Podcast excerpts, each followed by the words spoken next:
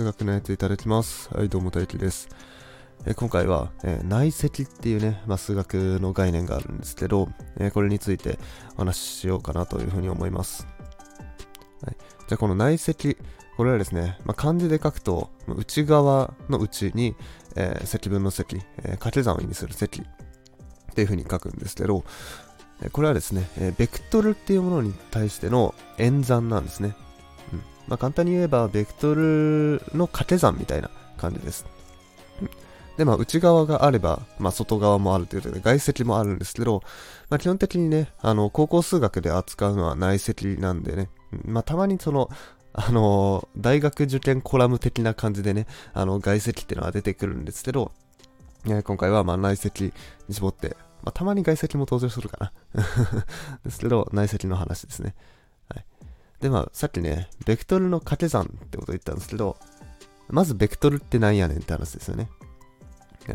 えー、ベクトルっていうのはですね、えっ、ー、と、向きと大きさを持ったものなんですね。って言われてもわかんないですね。うん。これ、例えばですね、えー、わかりやすいのだと、力とか、うん。まあ、力って、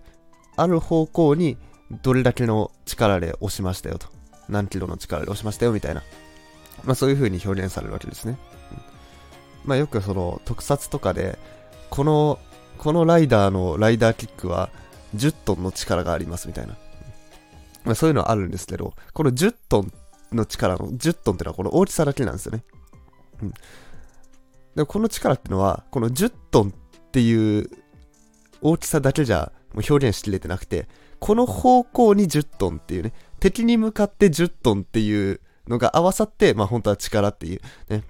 ものなんですよ。だからこういう風に、えー、向きと大きさ、この2つを持った量のことを、えー、ベクトルって言います。はい、で、それと対して、えっ、と、向きを持たないもの、大きさだけのもの、えー、こういうものを、えー、スカラーっていう風に言います。うん。まあ、我々が普段使うような数ですね。1とか2とか3とか、えー、演習率とか。まあ、こういうのは大きさだけなんですよ。うん。だこういうのはスカラーっていうものです。うん。で、ここからね、まあ、スカラー倍、倍みたいなね、あの単語が出てくると思うんですけど、そういう時は、えー、2倍する、3倍するみたいな、まあ、そういうものを思い浮かべてもらえればいいです。はい。えー、で、えー、このね、えー、ベクトルっていうものに対して、まず、えー、足し算とか引き算っていうのはね、まあ、これは簡単にできるわけですよ。まず、あの、ベクトルさっきね、えっ、ー、と、大きさと向きがあるって言ったんで、これってあの、よく矢印で書けるんですね。まあ、だからベクトルっていう名前でもあるんですけど、矢印で書けると。で、この矢印同士の足し算っていうのは簡単なんですね。うん。えー、足し算は、この矢印進んだ後に、その後にこの矢印進みましょうねっていうね。うんえー、例えば、じゃあ、X 軸に1進むっていうベクトルと Y 軸に1進むっていう2つのベクトルがあって、これを足し算してくださいって言ったら、X 軸に1進んで、で、その後に Y 軸に1進みましょうと。ということで、まあ、1コンマ1っていうベクトルができるわけですね。まあ、つまり、この斜めに、斜め上に進むベクトルが出来上がると。で、まあ、あの、足し算ができれば、まあ、それと同時に引き算もできるようになるんで、えー、まあ、この足し算引き算は、まあ、簡単にできるんですよね。でなんですけど、ベクトルの掛け算ってちょっと難しいんですよ。まあ、その前にちょっとスカラーの掛け算を考えると、スカラーは、まあ、例えば 2×3 があったら、2を3回掛け算してくださいねっていうのが、まあ、掛け算の定義でしたね。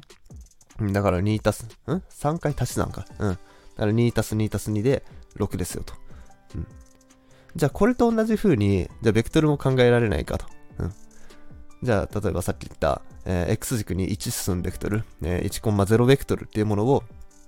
えー、0,1ベクトル回、まあ、これは y 軸に1進むベクトルですね。これ回足し算してくださいって言われても、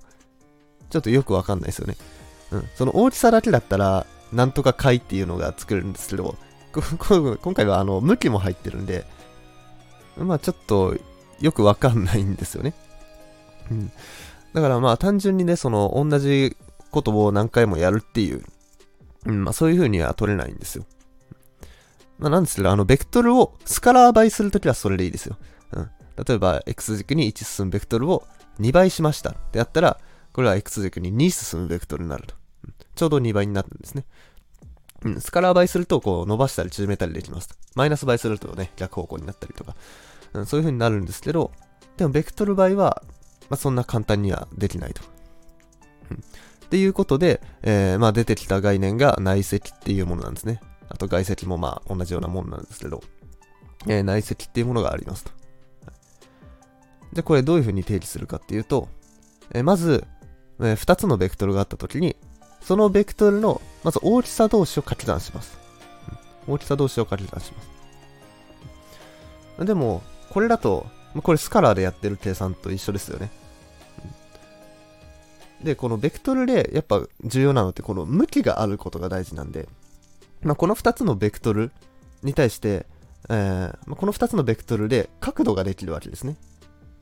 まあ、違う方向向いてても同じ方向向いてても、まあ、同じ方向だとまあ、角度0だと思えばいいんで、え違う方向向いてたらナス角ができますね。うんま、そこで角度ができると。うん、だからこの角度を使って、えー、なんか掛け算いい感じに作れないかなと。うん、では、この角度っていうのはですね、ま、そのままだと、ま、ちょっと扱いづらいんですよね。あの、最初に大きさ同士を掛け算、まあ、要は辺の長さ同士を掛け算したんで、長さと角度って、まあ、ちょっと相入れない概念なんですね。うん。だからこの角度をいい感じに使いやすい値にすると。で、そのために使うのが、えー、まあ、三角関数なわけです。うんサイン、コサイン、タンジェントの。まあ、今回はコサイン使うんですけど、えー、まあ、この長さ、長さじゃない。あの、角度を、その長さと計算しやすいようにしたのが、まあ、サインとかコサインなんですね。で、その中でも、まあ、コサインっていうのを使って、えー、コサインシータ、えー、ナス角をシータ、2つのベクトルのナス角をシータとした時の、そのコサインシータを、そのさっき掛け算したね、大きさ同士を掛け算したやつに掛け算すると、えこれが内積っていうものになります。はい。で、この内積っていうのが、まあ、何を表すかっていうとですね、まあ、このコサインっていうのがですね、えー、例えば今 A ベクトルと B ベクトルの内積をしたとしましょう。そうしたときに、えー、まあ、A のベクトルの大きさかける B の大きさかける、まあ、コサインシータをするんですけど、これを A の大きさと、えー、B の大きさかけるコサインシータ。この2つに分けて考えてみると。そうしたときに、この B の大きさ、B ベクトルの大きさかけるコサインシータってどういう値になるかっていうと、この B ベクトルの中のこの A ベクトル方向の成分、A ベクトル方向にどれくらい進みますかみたいなのを表すのが、この B ベクトルかけるコサインシータっていうものですね。うん。だから、一回 B ベクトルっていうものを、この A ベクトルの方向に直すと。うん、で、その後に、その、それぞれの大きさを掛け算しましょうねと。うん。いうのが内積なんですね。うん、で、これまた、あの、逆もしかりですよ。えー、A ベクトルかける B ベクトルかけるコサインシータってのを、A ベクトルかけるコサインシータと B ベクトルって分けると、A ベクトルをこう B ベクトル方向に分解して、その大きさと B ベクトルを書き出してくださいと。うん、まあ、両方ね、あの式は一緒なんで、あの、やってることは一緒です。一緒なんですけど、まあ、どっち視点にするか、A ベクトル視点にするか、B ベクトル視点にするかっていう、まあ、これの違いなだけです。はい、で、えっと、これを使うとですね、あの、なんと、物理のですね、あの、仕事っていうものが計算できるようになります。この仕事って何かっていうとですね、まあ、あの、皆さんやってるようなあの勤務みたいなそういう仕事じゃなくて、その物理の概念で仕事っていうものがあるんですよ。うん。これは、えー、っと、ある力を加えて、その力を、をえー、加えた方向にどれくらい移動しましたかっていうのを、この力の大きさと移動した距離を掛け算すると、えー、仕事っていう概念が出てくるんですね。うん、例えば、じゃあここにある物体がありますと。それを、えー、じゃあ、どうしよう。1ニュートンの力で、えー、10キロ。あ、キロだとでかいな。10メートルにしようか。えー、この1ニュートンの力で10メートル押しました。そしたら仕事はいくらになりますか？って言ったら、1ニュートン。これニュートンっていうのは力の単位です。えー、1ニュートン、この加えた力かける10メートルで、えー、10ジュール、えー、仕事の単位はジュールです。うん、これになります。あれかな？もうちょっとわかりやすいのは、あの、カロリーとかに変えた方がわかりやすいですかね。あの、ジュールとカロリーってね、あの、単位としては同じものなんですよ。うん、その見方を変えただけで、その水を、えー、1g かな？ちょ、ちょ何、何グラムか忘れましたけど、それを、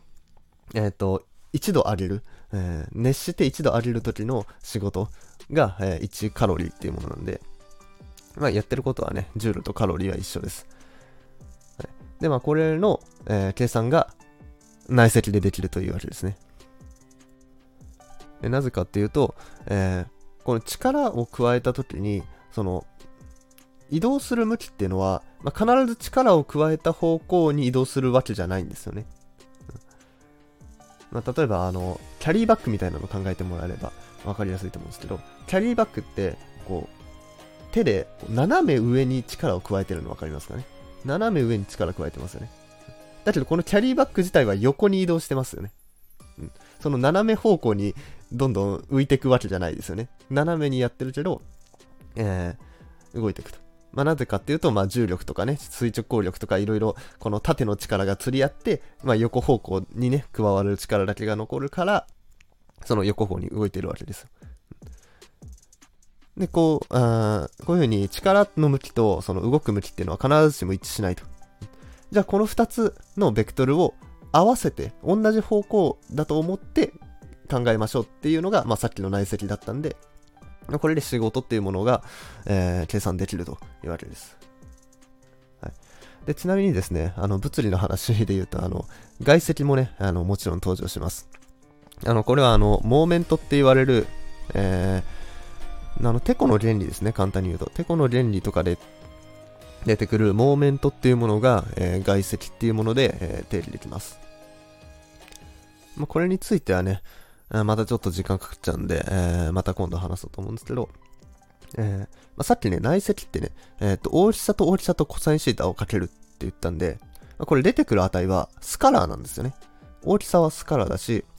えー、サインも、えー、これスカラーなんでスカラーが出てくるんですけど、外積の方は、ベクトルとベクトルを掛け算して、ベクトルが出てくるっていうような演算なんですね。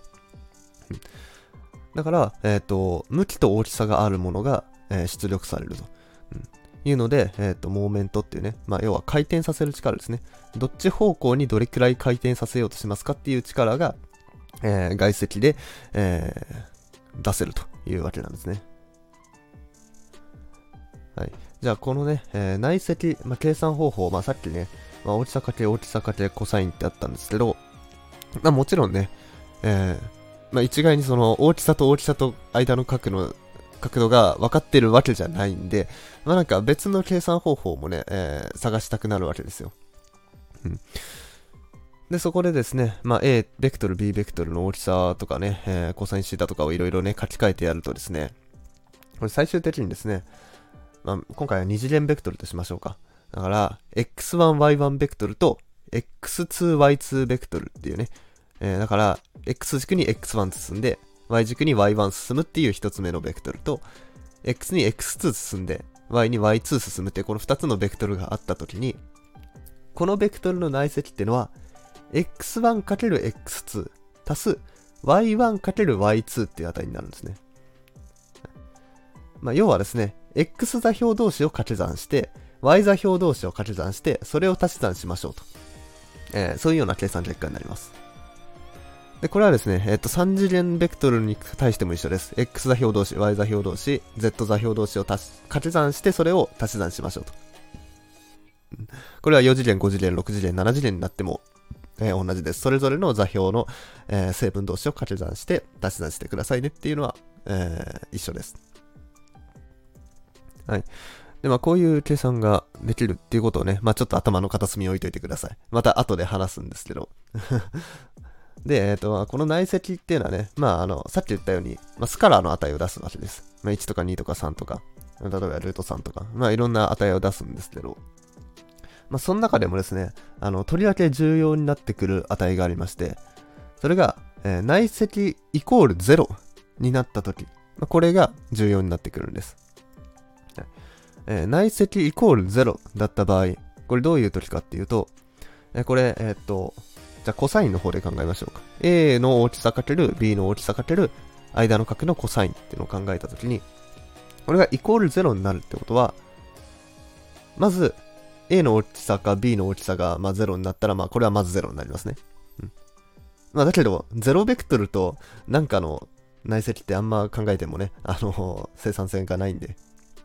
うん。えー、じゃあ A ベクトルと B ベクトルの大きさがあった時に、じゃあイコール0ってなるのはどういう時かっていうと、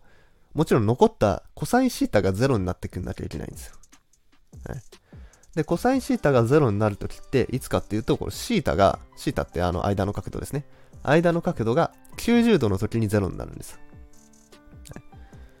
だからつまり、えー、内積が0だった場合、この2つのベクトルは直行するんですね。直角に交わってるわけです。で、やっぱり直角っていうものはね、その角度の中でも重要なものなんでね、イコール0ってなった場合は、えー、めちゃくちゃね、えー、有用な結果が得られるわけです。はい。で、えー、まあ、この0、内積っていうのは、まあ、0より大きいか0より小さいかっていうので、まあ、これで判断できるんですね。まあ、0だったら直角。で、0より小さかったらこれは A 角なんですね。A 角だから0から90度。えー、で、えー、内積がマイナスの値を取ったら鈍角になると。まあ、そういうふうに、えー、この内積が、えー、0なのか、プラスなのか、マイナスかによって、その角度が分かってくるんですね。はい、でなんですけど、やっぱりね、最初言った通り、この角度がね、あの、いつも分かってるわけじゃないんで、代わりに、あさっきやったね、その、それぞれの X 座標同士、Y 座標同士を掛け算して内積を出しましょうっていうのをやるんですね。で、それをやってみて、実際0だったら、これ内積が0なんで、あ、直直角だよねっていうのがわかるんですね。これがすごいですよね。なんか、見かけ上違う計算してんのに、まあ、同じようなものを計算してるから、えー、イコール0になったら、えー、内積が0になったのと一緒だから、まあ、これは直角だよねって。まあ、そういうことが、えー、ベクトルの内積でわかるわけなんですよ。はい。で、こっからですね、まあ、これは今ね、あの、だいたい高校数学の範囲の話をしたんですけど、ちょっとこっから俺の好きな話で、大学数学の話に入りたいと思います。えー、大学数学ではですね、えー、線形代数っていうことをやります。線形代数ってね。まあ、これは、えー、まあ、ベクトルの、えー、抽象化したやつ。その高校の時は2次元ベクトルとか3次元ベクトルとか、この矢印が分かりやすいものばっか扱ってたんですね。なんですけど、その線形代数っていう分野では、え、N 次元ベクトル。うん。まあ、要は、4次元ベクトル、5次元ベクトル、6次元ベクトルみたいな。もうこう、矢印では表せないようなベクトルについても考えていくと。でもそんなもん考えて何になるねんと。その矢印で書けないもの考えてもしょうがないやんってなると思うんですけど、確かにその図形的な意味は、あの、正直なくなります。なんですけど、この線形代数は他にもすごい意味があって、このベクトルって、まあ、矢印で表現するんですけど、それ以外にも、まあなんか、えー、ステータスみたいなもの、うん。まあ、これを表してるんですね。例えばなんかゲームのキャラクターを想像してもらえると分かりやすいんですけど、このキャラクターは攻撃力がこんくらいありますよ。防御力がこんくらいありますよ。俊敏さ、素早さはこんくらいありますよと。で、魔力はこんくらいありますみたいな、こういうパラメーターあるじゃないですか。なんか五角形で、あの、それぞれ示したりみたいな。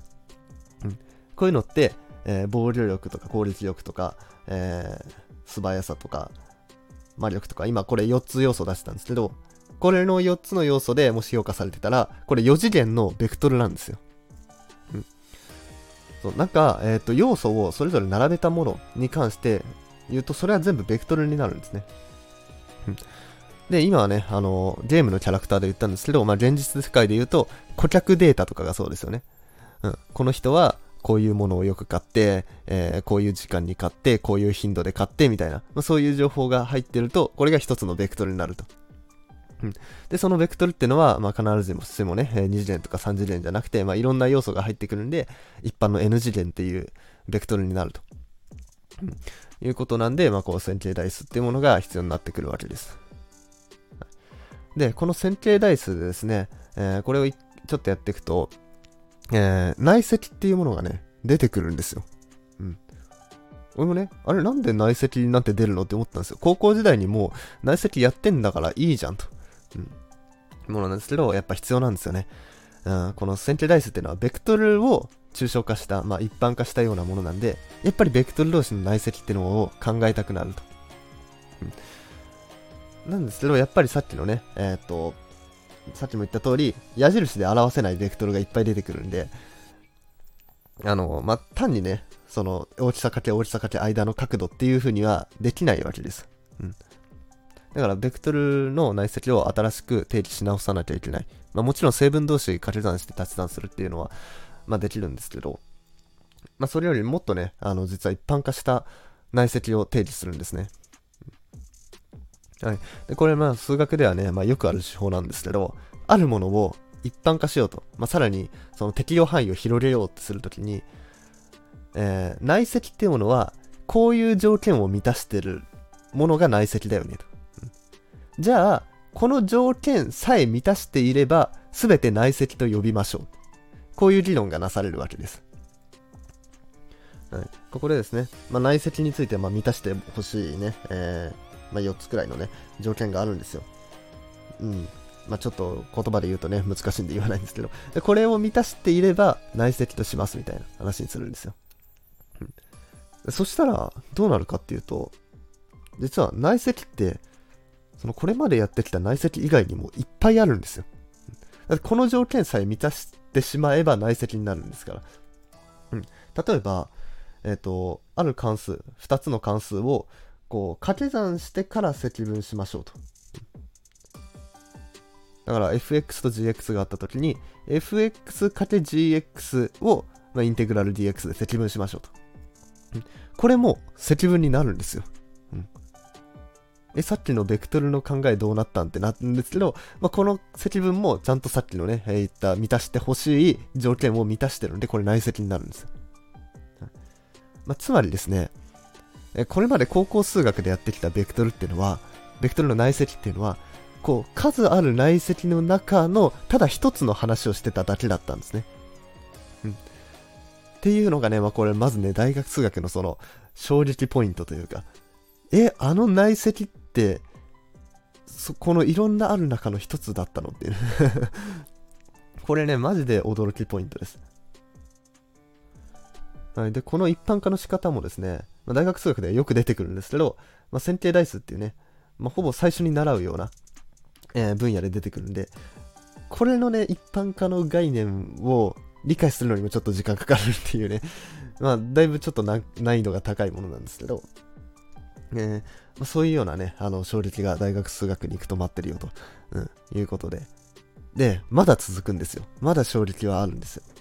まあ、そういうようなね、一般化された内積の話をしていくんですけど、そこからですね、えっ、ー、と、規定っていうものについて話が進むんですね。でこの規定っていうものは、えーまあ、座標軸みたいなものです。例えば、X 軸と Y 軸、まあ、この2つを使って、えー、二次元平面が表せますよねと。うん、まあ、これはそうですね。X 軸と Y 軸を、これを組み合わせることで、えー、平面ができると。うん、だけど、X 軸と X 軸だと、これ直線しか表せないですよね。その X 軸からその縦に行く、えー、要素がないんで、これ平面を表すことができなくて、直線しか表せないと。まあ、こういうふうに、あの、ベクトルが2つあったとしても、それで、えっ、ー、と、二次元平面を作れるかどうかっていうのは別なんですよ。はい。で、えっ、ー、と、その、えー、二次元平面を作れるようなベクトルっていうものを、まあ、規定っていうふうに呼ぶんですね。で、その規定の中でも、その軸、X 軸、Y 軸みたいなのを木っていうふうに言います。はい。で、この木の取り方、まあ、つまり座標の取り方ですね。まあ、これによって、内積っていうのがどういう風に変化するのかなっていうのを考えるわけです。はい、で、この木の中でも、えー、一つね、ちょっと、えー、重要な木があって、それが正規直行木っていうものなんですね。はい、これね、わかりやすく言うと、まあ、X 軸と Y 軸みたいな、えー、座標軸のことを正規直行機って言います。うん。で、じゃあ、こう、正規直行機に関して、こう内積を考えてみようと。うん、その、まあ、規定の取り方はいろいろあるんですけど、でその規定を正規直行機だと思って、ベクトルの内積を考えてみると。そしたら、その正規直行機で、まあ、要はその、えー、さっきみたいな1コマ2コマ3みたいなこう座標表示ができるわけですね。で、正規直行機で表すと、その座標の、えー、成分同士 X 座標同士、Y 座標同士、Z 座標同士を掛け算して足し算するとその答えが出ますよ。内積が出ますよっていう。ね。そういうことがわかるんですよ。で、これなんか、どっかでやりましたよね。そう、そうなんですよ。高校のベクトルで、えっ、ー、と、X 座標同士、Y 座標同士を掛け算して足し算しましょうっていうのあったんですけど、これってここからできたんだと。うん。このベクトルの表示の仕方が、この X 座標と Y 座標っていう、この正規直行機からできてたから、この、それぞれのね、成分同士を掛け算して足し算すれば内積が出るんだっていうのも、ここで分かってくるっていうね。これ一個抽象化したもので議論するからこそ見える景色なんですよ。うん。で、ここもね、やっぱいいですよね。うん。高校数学で、まあなんかやってたことが、実は他のものに関しても、なその抽象化されたものに関して議論してるんで、これって他のものに関しても言えるんですよ。そう、さっき言ったその、えー、関数のベクトル。関数をベクトルと見て内積を取ってきたもの。っていうものに関しても、その同じことが言えると。その正規直行機っていうものを取ってくれば、その成分同士を、えー、掛け算して足し算すればいいと。っていうのが分かってね。えすげえってなるわけです。まこれがね、やっぱ大学数学のね、伏線回収のね、まあすごいいいところだなというふうに思います。あで、ちょっとちなみに話忘れてたんですけど、えーえー、高校数学の内積で、まあ、イコール0ってなったら直行する、直角に交わるって言ったんですけど、これはですね、え大学数学の内積に関しても、え同じことが言えてですね、まあ、さっきの関数の内積を考えると、関数同士が直行するみたいなことも言えるんですね。うん、なんやねんそれって話ですよね。関数が直角に交わるってまあよくわかんないんですけど、まあでも内積ってものに定義することによってそういうのも定義できたりするわけですね。まあそういうふうにですね、まあ抽象化っていうのはこういうのがやっぱ面白いところですよね。こう、えー、1個のもの、これまで1個のものにしか使えてなかったものを、この定義を、ちょっと、えー、見方を変えることによって、いろんなもの、他のものにも定義できるようになると。うん、で、その抽象化した概念で、えー、いろいろ議論を進めていくと、実は前やってたことが、あ、こっちでも使えるんだみたいなね。これがね、抽象化された数学の面白いとこなんで、まあ、ある程度ね、高校数学できるよっていう方はですね、まあ、ぜひ大学数学ね、線形代数だけでもいいんでね、あの、読んでもらいたいなと思います。うん。で、線形代数にはですね、あの、一次独立とかにもついて、一次独立についても書いてありますんで、これもね、また面白いですよ。うん。なんで、ぜひ読んでみてください。はい、というわけで、えー、今回は、えー、内積っていうものについて、まあ、ちょっとつらつら 話してみました。はい、まあ、これからもこんな感じで、まあ、なんかある一つのテーマについてダラダラっと喋っていくみたいなことをやっていこうと思いますので、よかったらいいねやフォローなどお願いします。はい、それじゃあまたお会いしましょう。ごちそうさまでした。